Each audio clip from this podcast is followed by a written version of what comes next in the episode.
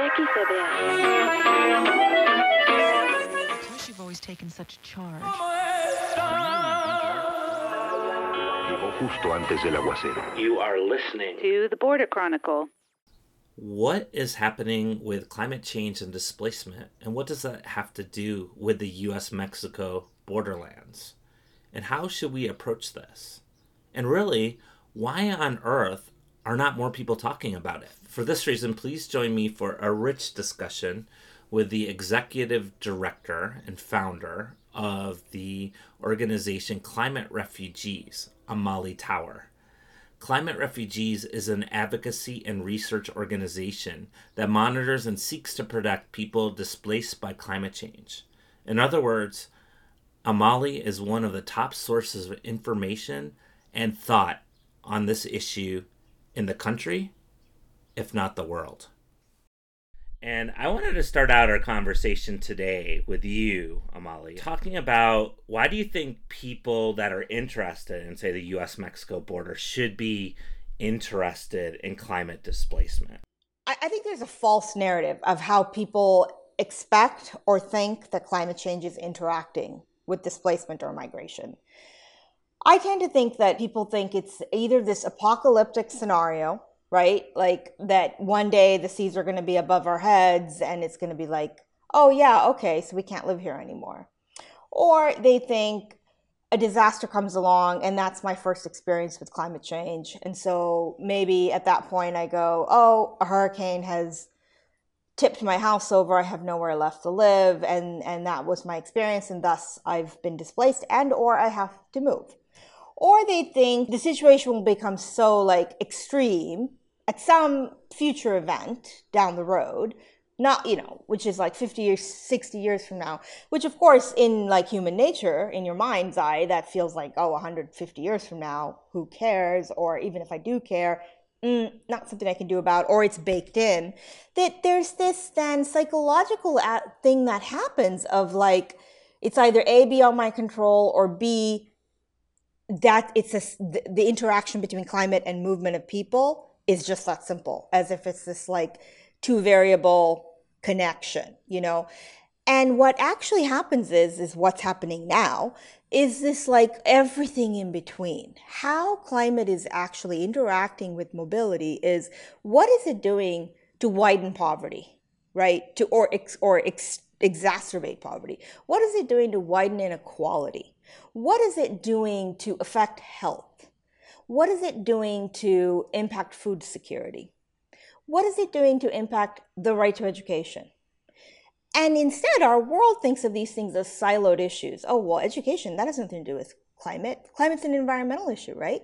And so it's this like very, I mean, is that psychological? I don't even know, Todd, right? Like we should be bringing psychologists into this conversation is what I find myself saying often because there's a need and a, to just understand that the way we're framing this, the way we're understanding this, the way the entire international affairs system is set up to be so siloed is to not understand the linkages and issues that our system has gone from persecution refugee protection was about individual rights right my persecution was i was persecuted for my like individual identity as like an individual uh, as, as like on an individual basis so maybe i was persecuted on the basis of my race on the basis of my individual pol- political opinion. These are two of the five grounds.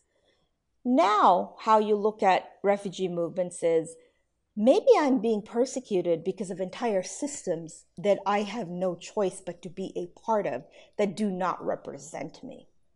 And climate change is really, that's exactly how this situation sort of works. If I live in the Central America Dry Corridor, maybe I have to coexist as a, an indigenous person, as an Afro Caribbean who is entrenched in systems that have marginalized me historically, politically, system, systematically, and systemically now in business practices as well, with like when you consider the multinational corporations and the development schemes that are ongoing simultaneously with my right to exist and farm and feed my family while they're also while I have no land rights and my land is being taken away from me. And then the climate, which I've had zero part in, even as a citizen of my country, let's say Honduras, where I've had zero role almost, less than 1%, in contributing to pollution and global warming and, and everything, you know, in the greenhouse gases that have contributed to climate change. I'm being disproportionately affected by that, so much so that food insecurity, even before we started seeing the arrivals at the US southern border, was like 2 million people were food insecure. That doesn't happen overnight. That happens over years. By this point, six to eight years of consecutive drought, of scorched earth, of temperatures so extreme that nothing can grow. Then two hurricanes that come back to back and hit the same region. You know, how do you explain those things they don't happen in a vacuum. They weren't just climate events. They happened and they exacerbated the existing poverty that is part of our global economic system. They widened inequality. They grossly, you know, exacerbated the fact that I'm marginalized as an indigenous person, right? That I'm persecuted uh, on the basis of my ethnicity. So this is this is how climate change is really in its real form, that's how that's interacting. And that's how that's forcing me to have to go and look for better outcomes in a world that gives me no right to move because of visa regimes and border regimes and doesn't give me the same equal access to the US southern border as let's say a Ukrainian at this point has. Yeah, that's that's really um really perceptive and in-depth analysis I think to to what's going on with climate. It's it's always very interesting to me that you know like say you look at uh, events happening in central america and then like if you read about it in the newspaper or in the media um, you might see oh because of this reason or you know like like typically you'll hear you know violence in central america um, without it being unpacked right? It's just kind of oh there's violence. Like what what does that even mean? You know how does that impact? How does that what are the what's the historical significance of that? What are the historical roots of that?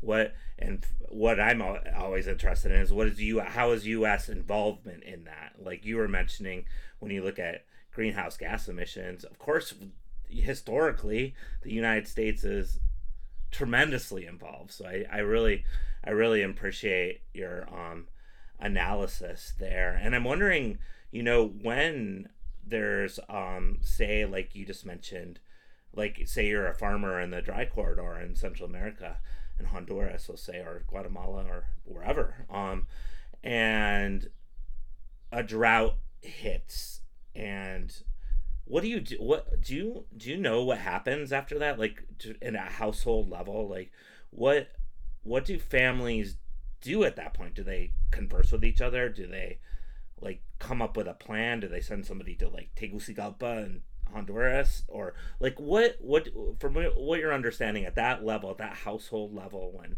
when these things happen, it could be a drought, could be a hurricane, could be all of it, could be all these other factors. What what um what have you seen that happens? Yeah, I think that's another misnomer, right? That people think, oh, on the first instance of trouble, people people flee or pe- people leave.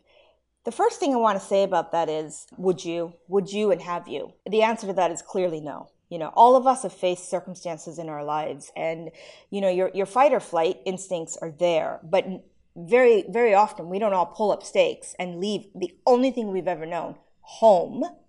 Right? Nobody wants to be forced to leave their home and they do so when circumstances become untenable. When you've tried everything beyond and and and everything you've thought of and it's and the situation has exhausted your means and is now beyond your means of coping. And for families that generally means it's beyond your means to like sustain your the people you're you want to protect what I've seen traditionally, Todd, in all around the world, in all the places I've worked with people who are forcibly displaced, is people will do whatever is within their means, both individually, as a family, and as a community, to try and weather the storm, if you will. you know, to use a climate metaphor here, whether that's in a conflict scenario or in a climate scenario. And usually those things can coexist, and they always have, by the way, long before we were even talking about climate change. People will continue to do everything they can to mitigate, to adapt. You know, and we're talking about climate adaptation, people are doing it right now, and they're doing it with very little support from the international community, even though they've like pledged all this support, right? And, and it hasn't come forth it's when you see people migrate, it's because they have exhausted those means. When people have finally come to the US southern border, it's because of, like I said, six to eight years of consecutive droughts and hurricanes. It's also because of other factors that might be ongoing, like the violence, you know, and that violence, by the way, isn't devoid of also the climate factors happening and those, like, you know, other industries that they're sort of coexisting with. How do you adapt in a drought? How do you adapt in a hurricane when the, the, plants you've grown historically and traditionally forever no longer will grow in a temperature and in a climate now that it's not actually going to grow in. The, the, the soil is uh, scorched, right? The, the seeds won't actually take root. You might need a bigger plot of land to adapt to those changing environments. But now, how do you adopt, uh, adapt to a bigger plot of land if you don't have own the land? Because you actually, because you're a marginalized person, the land is being taken away from you, right? And it's being taken away from you by force or coercion or other like illicit means. So that's one barrier. The second barrier, if you want to adapt to a stronger set of seeds or heat resistant or drought, you know, whatever, that costs money. So now again, you don't have this. So again, you might have done all these things. You've exhausted that. Now you have to move. Can you all afford to move? No. Can you all even have the right to move? No. Do you all have access to move? No. So you might have to make impossible choices like splitting up the family. Something that the international community says, you know, no, family reunification is everything. We're supposed to keep families together. And yet we have systems in place that ensure that families have no choice but to split up in order to survive. So, what are we talking about here? Are we really ensuring the protection of people? Not really. That's why I say, that's why I keep bringing this back to where are our systemic failures? And are we looking at persecution today as our, is this an individual issue or is this more of a, like a, a, a whole holistic systemic issue we need to be looking at? So that's what's happening. People will say, okay, maybe I have to send my children across because it's looking like the US policy right now is a little bit more tolerant towards children mothers and children. Or maybe the prior administration you know and i'm just being hypothetical here but these are these are facts right? Um, maybe the prior administration was was allowing uh, you know male young males. Or and then the next administration may have said um, no young males that's that's associated with the violence of, uh, of, of and mobility. So we're actually detaining those people. Then along came another policy that said, well, actually, unaccompanied minors, maybe we have some empathy towards, but, you know, etc etc we've all seen the incarnations of what's happening at the US southern border. So you will see this type of decision making you know?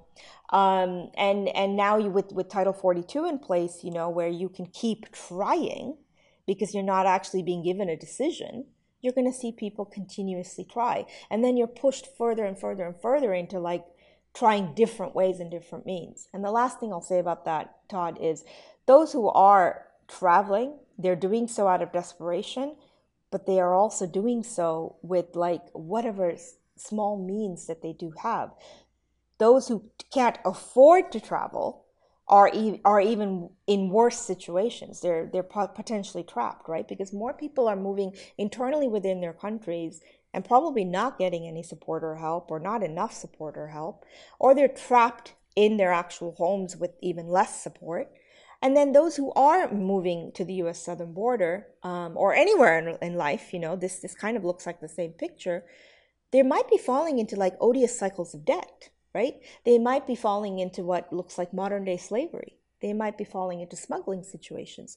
These are not like positive outcomes, but it's not again as simple as oh they're making a choice to do those things. It's fueled from desperation and from the lack of options and choices and support and regular pathways that receiving countries are providing, knowing fully well that this is what this landscape looks like. Can we pan out just a little bit and look at the globe? And one, I'm curious, like, where across the globe, and it definitely we could continue talking about Central America. I'm assuming this is one of those places, right? But where are the different hotspots for impacts of climate that we're seeing now, where we're potentially going to see that as an influencer of displacement? and also projections into the future, right? The, this is where, you, uh, as you were saying earlier, you might get some of those apocalyptic scenarios. Um, but what what are what are you seeing as far as you know realistic projections for the futures as far as displacement. Understanding it's an x factor right? We don't know exactly what's going to happen and things can change right? But what are what are you seeing from your vantage point? Yeah. Yeah exactly. So let me let me comment on the hotspots first. I would say first of all as far as like climate displacement goes the first thing to say is there's nowhere in the world that isn't affected or at risk of being affected where you stand right now, how many resources, tools, options you have is going to sort of determine how long you can sort of withstand. How many resources do you have in your tool, you know, in your tool chest to sort of like wait this out or or mitigate the in- impacts. So if you come from a wealthier country, you know, you might have like a longer set of like time to sort of like wait and see and and just options at your disposal. So that is why I say, you know, it's a climate justice issue and you have to look at, you know, the underlying conditions. So that's why this also disproportionately affects the global south, not just because the global south has like such incredibly low emissions, but because the global south, you know, the perverseness of this is while the global north has developed at the expense of the global south, and now and and the global south hasn't actually like benefited from that development. The global south is also like unduly now double taxed if you will right? Because now it's also paying for the effects of the climate crisis. So take africa for example um, where emissions are 3% you know. If, if you're pushing it you know it's it's like it's less than 4 um, and that's for 54 countries you know. By 2030 250 million people are expected to be, you know, dealing with water scarcity. But it's happening right now. Take Madagascar, you know, this is a country that the World Food Program has said is, you know, essentially the first climate change driven famine. And famine is a highly politicized term, so they may not like come right out and say that, but if you look at the the food insecurity levels with the classifications we have for that, you know, there there are regions of southern Madagascar that are now classified at, at famine level, um, where over 700,000 um, people, I think it is, are at that level, and it could be well over 1.5 soon. Um, take Angola, you know, where there is such deep food insecurity that people have actually moved to different provinces within the country and moved across borders into Namibia.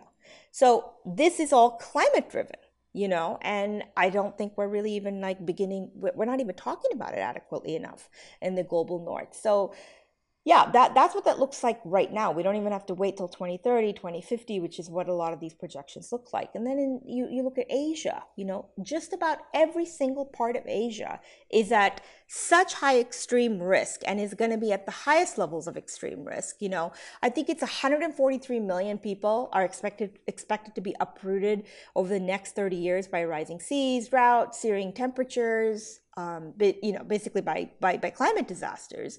And then Asia is, is really supposed, is expected to be the most at risk because one in three migrants today comes from Asia, which brings me, you know, to, to the point too, is that the data and the projections we have, which was the second part of your questions, we know that more people, you know, in the last um, internal displacement monitoring report, we know that more than three times as many people were displaced by climate disasters and extreme weather events than conflict or violence.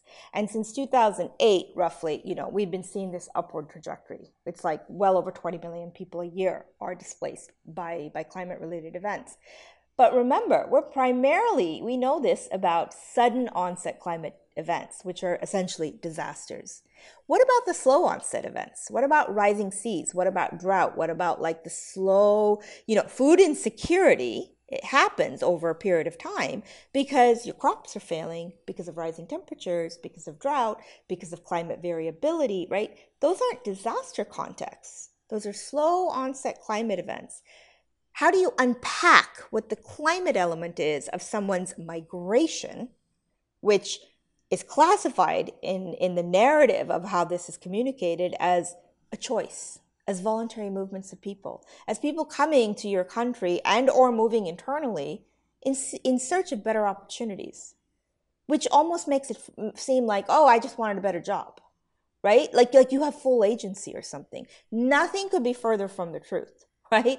If you are look at the stats I gave you in Asia, right? Like that's just looking at disasters. But if you're dealing with rising seas as well and you're a rice farmer and your pad, you know, your rice paddies are just not producing, um, how how exactly are we measuring and gathering that levels of data?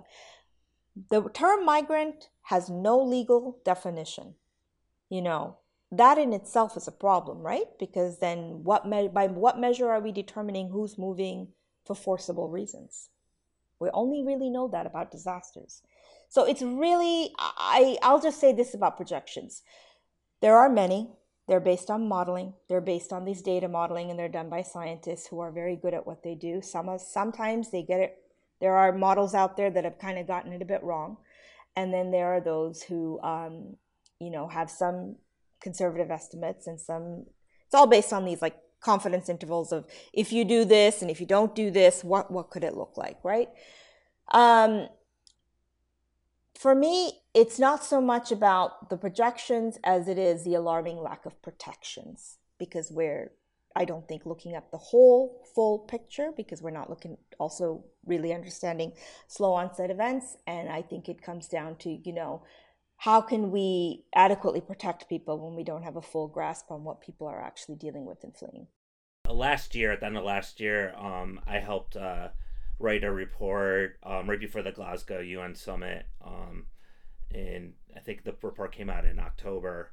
It was called the Global Climate Wall. But I, when I was when I was um, working on that report, you know, it's funny like when you're working on reports and sometimes you just discover something you never thought about while you're working on the report. Well, that happened to me with this with this particular report. And of course, the report, the bigger picture of the report was we were looking at the countries with the highest emissions and comparing them to their border and immigration, um, like what they were spending on border and immigration versus what they're spending on climate action. And are the results, of course, as can be imagined, like the the countries like the United States and many European countries and Canada and Australia, um, we're spending much more on border and immigration enforcement than climate action.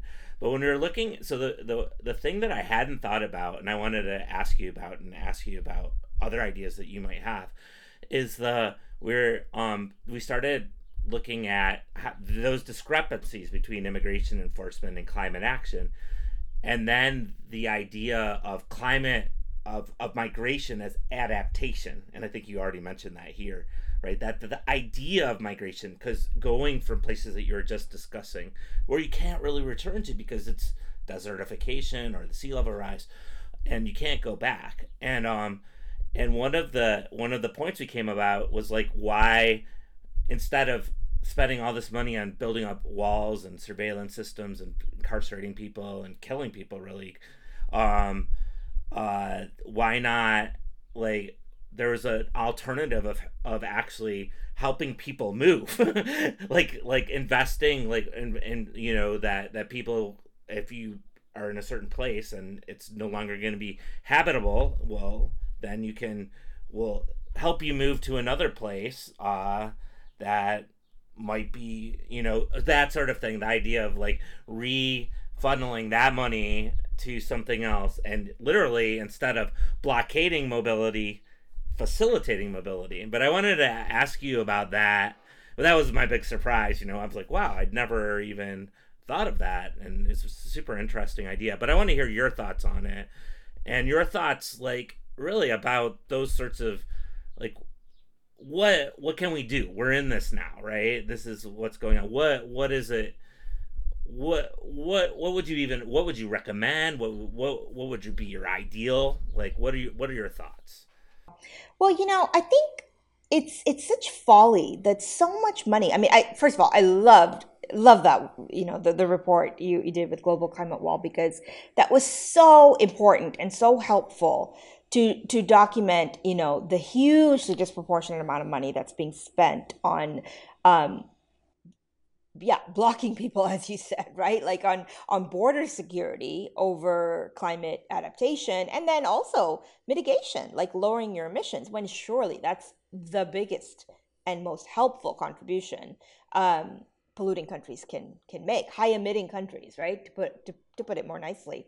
Um, or to put it nicely. Polluting's uh, fine. You could say. yeah, exactly. Let me be clear. Um, so you know, so so so let's let's take that. If if that's the reality, you know, let me give you another reality. Over eighty five percent of the forcibly displaced in the world today, which pre-Ukraine was 84.4 million people. That's well over 1% of the global population, Todd, you know. Um, so it was 85%. I think it's, it's, it's really basically about 86% of the world's forcibly displaced populations are housed in the global south. And by the way, they always have been, you know. So how do you how do you justify the expenditure on securing your borders when even the data doesn't support the fact that no one's coming here? You know? So for all this hysteria of, oh my goodness, brown and black people are coming to my country, the data doesn't support that. If anything, the money should be going towards ho- helping host countries bear that. I hate to use the word burden because I think it's more about why don't we have conversations about responsibility sharing? You know, for so long we've used the term burden sharing. I'm sorry, I don't think human beings are burdens you know? Because if we talked about why human beings are being forced to move, then I don't think we would have a conversation about burden. Burden wouldn't be in the conversation. But in the context of what I just said about how much money you're spending on blocking people, if you were to actually put the money where the data shows it needs to go, then you would be helping countries that are hosting people share that burden. And in that sense, burden would be the right, maybe a better use of the term there. right? Because you're talking about neighboring countries who are hosting. I mean, you know, think about a situation in which Somalia, more people are displaced by climate today than violence. In 1991, the government of Siad Barre fell in Somalia. Somalia has been dealing with some level of violence or interclan violence, political upheaval, you know, the rise of Al Shabaab. I mean, you name it, Somalia has gone through it. I have I have lost track of how many interventions the international community has put together, the UN, the World Bank, everybody has.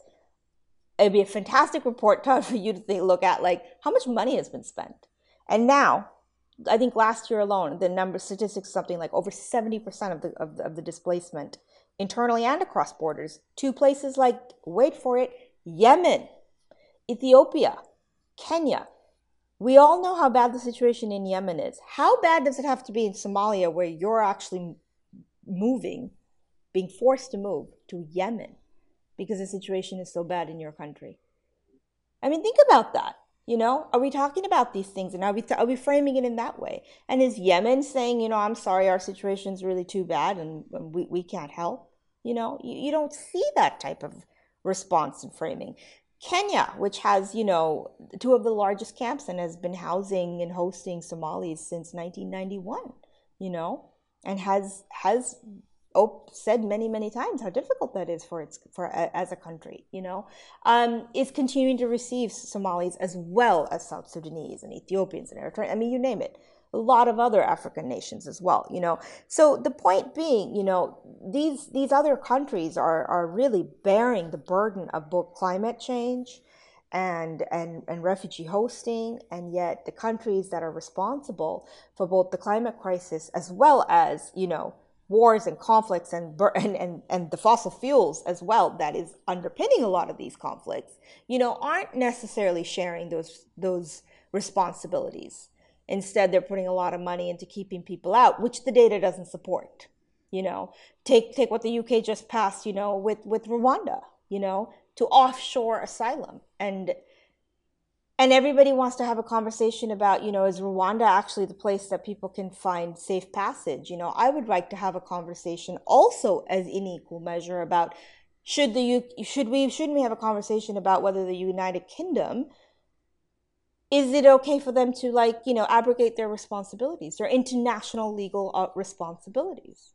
You know why isn't that just as much of a conversation? So this is what i i'm very focused on these narratives and the unethical conversations we're having because where is the responsibility of, of, of governments, you know, to people? Um, is just an abysmal failure all, all, all, all over the place uh, at that level. That brings me to a point you made um, earlier, and this this is gonna have to be the last question. Um, we might have to do a part two of this. I think about sure. if you're up for it, I'm on. um, uh, but um, you made a point, and as you're talking about like, how, why aren't we having? Why are we only having one conversation when we're not having another conversation? And um, but an earlier point you made was that uh this isn't being discussed like it should like in the in the global north right? It's just not. We're not it's if it's not you know my feelings are if it's not being discussed then how are we even gonna it's not even in the discourse or what are your thoughts on that? How does how does how do these issues that are so uber important um how do we begin to discuss them like in the united states um and in such a way where you know why aren't why isn't why aren't certain conversations happening? Like the responsibility like the responsibility conversation. What do you what are your thoughts on that? Yeah yeah I, I think you're absolutely right. You know i think that that's a great question and i think that that is exactly where where it needs to be.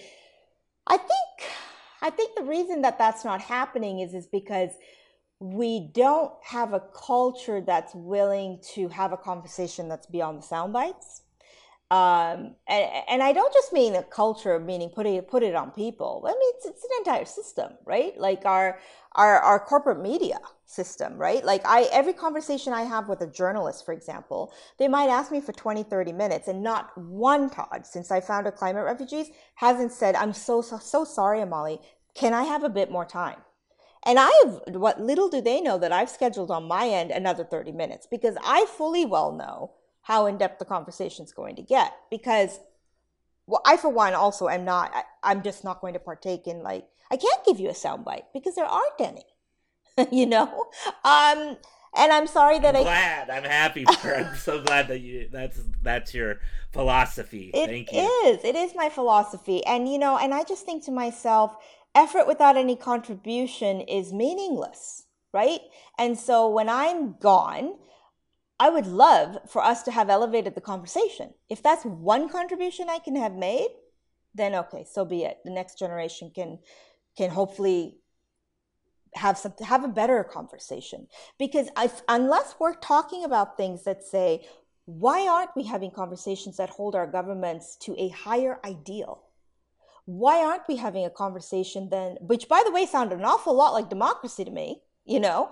Um, why aren't we then also having conversations that say wait a minute does, a, does racism have a lot to do with this?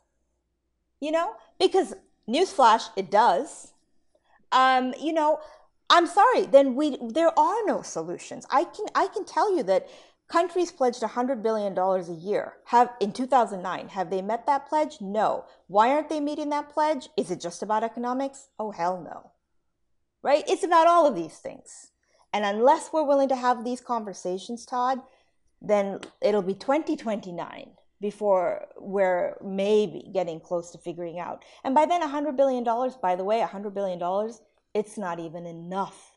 We already have numbers that tell us how much money is needed for climate adaptation. And, and, and I haven't even gotten to, and if you want to do a part two, we'll get there. My personal feeling on this is we're talking so much about, you know, people migrating when the conversation I think we need to be having is the right to not migrate in equal measure and how much we are not doing anything to ensure that right. We do not allow people the choice anymore. So it's basically do you want to be trapped or do you want to go into some really odious, horrible situation where because you have no other choice but to migrate? That's, that's what it's looking like more and more and more. Thank you so much, Amali. It's really a pleasure and honor to talk to you as always. And that is a good place to leave it, right? With that question, you know, the the right to not have to migrate. And um, thank you for having the conversation with us today. Oh, it's absolutely an honor, Todd. Thank you, Amali. Well, well I'll be in touch for sure. Okay. All right. Thanks, Todd.